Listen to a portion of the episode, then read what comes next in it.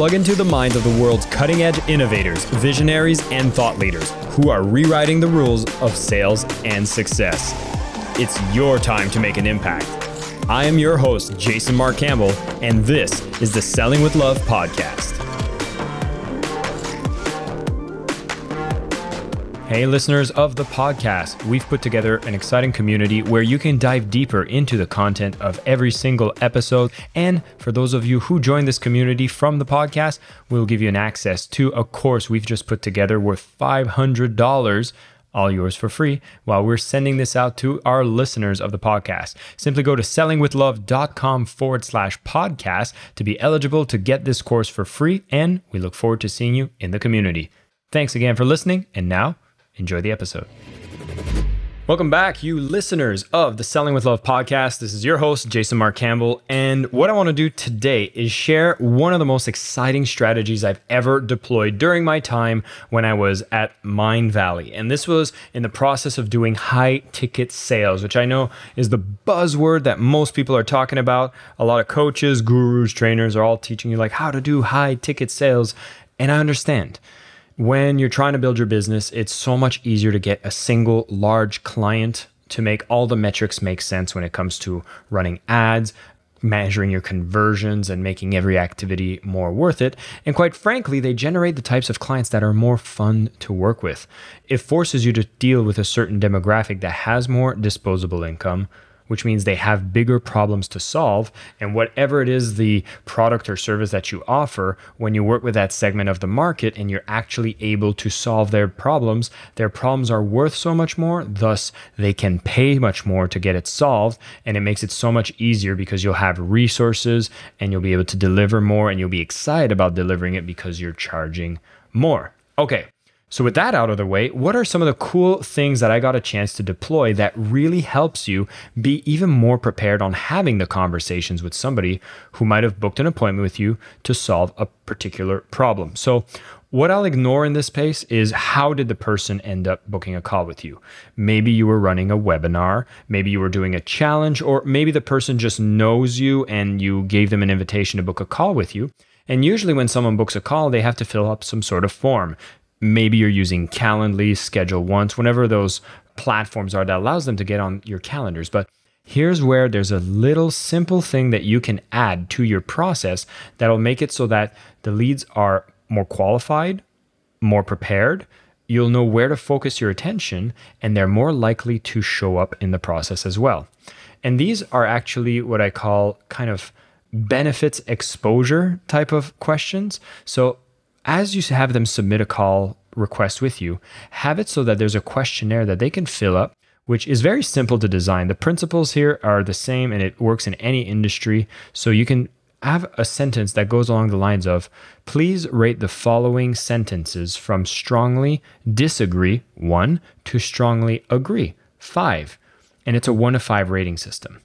And the way they get to answer these is that by giving that rating, they will tell you what are the most pressing problems in their business because you can even give a comment box. And I do this in my own business for anybody who fills up a sales assessment. I ask this exact style of question so I can have an understanding of where their biggest struggles in sales is. And so, an example, if you were saying in business and you help businesses grow, you could ask questions such as I'm getting more leads than I can handle. And they have to rate themselves from strongly disagree to strongly agree. If they strongly agree, then their problem is not getting more leads. So you wouldn't even have that conversation when you get on the phone with them. But they might say strongly disagree. And now you realize, ah, this person has a generating leads issues. And so if you have a product that helps them generate more leads, you can make sure to steer your conversations around that because they filled a survey and they told you what the problem was. You might have another line that could say something along the lines of, all of my business processes are well documented. I have a team of A players working with me. I could take a holiday for one month and nothing would break in my organization. So, whatever are the series of benefits that you've identified your product does for somebody, you can state these as affirmation statements of the grandest vision or possibility of what they would have a life without that problem so they can self assess. I love this so much because once you get on the call, you get to see where do you actually provide value.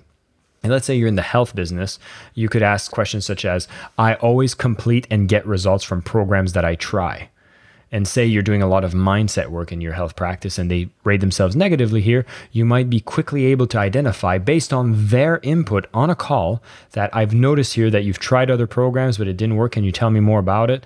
And more than likely, they're going to be able to open up and you can share why your program's different, how you'll solve the root cause of the issue, and bring them to the land of transformation. When it comes to relationships, say asking questions around, I communicate extremely well with my partner and now you can assess if that's one of the situations. So, whatever industry that you're in, there's series of questions you can ask which comes from the ultimate vision that somebody would have after going through your program. Future pacing would be some of the language that you would use about what is the place that they would like to be as a desired state after completing your program, and state all of these, what would be typically benefit statements, as questions and statements that explain, I have this. And by them self assessing, then when you get on a sales call? Well, first off, people are more likely to show up because they will be reminded, oh my God, this is something I could work on. So they'll be more problem aware themselves. So the moment you jump on a call with them, you don't need to explain the problem as much. You can focus much more on the solution because they've been educated just in the process of filling up the booking form. I've used this at Mindvalley back when there was a program called Zentrepreneur and it was beautiful. And by the time I'd get on a conversations with people, I would say, Hey, I see here you're not getting as many leads as you can handle. So you're probably trying to increase that. We have specific modules that teach you exactly that. And when you come to the live event, we're going to have experts that are going to make sure this problem is something in the past. We can help you solve that. We can do it right now and get you started. So the conversations ends up being much faster, much smoother, and now you're not coming in blindly and you're not just fishing for trying to find the problem. They've told you in advance. Pretty fun, right?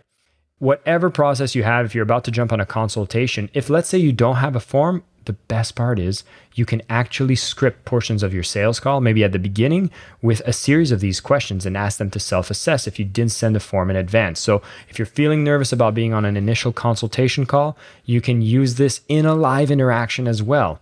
But you want to come up with these three to five statements that will allow you to fully diagnose in a proper way some of the key issues that they might have so you know how painful it is for them to be with that issue. So, if I'm in a conversation and I didn't have a survey beforehand, you can simply ask the question questions such as, hey, before we get started, I want to make sure we focus on what's the most important place I can help you. So I was going to ask you three questions and just answer me from like one to five, five being strongly agree, one being strongly disagree. So uh, are you ready? Okay. And then you ask the questions right on the call there. And this will start all their conversations. And if they haven't rated it a strongly agree, you can ask them to expand and you'll be able to get a bit more awareness. For those who are aware of the spin selling methodology, then this is uh, where you actually get quick answers around the situation, the problem, and the implications of that problem. So, if this has been helpful, I would love to hear back from you. So make sure you connect with me on Instagram or LinkedIn. Let me know if this is something you plan to use in your organization. And if you want to get more of these quick tips you can deploy immediately so you can be out there, make more sales, and of course, keep selling with love. Keep tuning in. Thanks for listening or watching based on the platform that you're on. And I will see you next time. I am your host, Jason Mark Campbell, and this is the Selling with Love podcast.